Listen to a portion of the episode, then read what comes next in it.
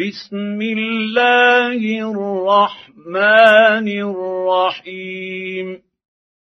قل اعوذ برب الفلق من شر ما خلق ومن شر غاسق اذا وقب ومن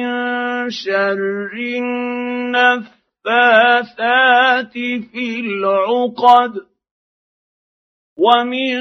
شر حاسد اذا حسد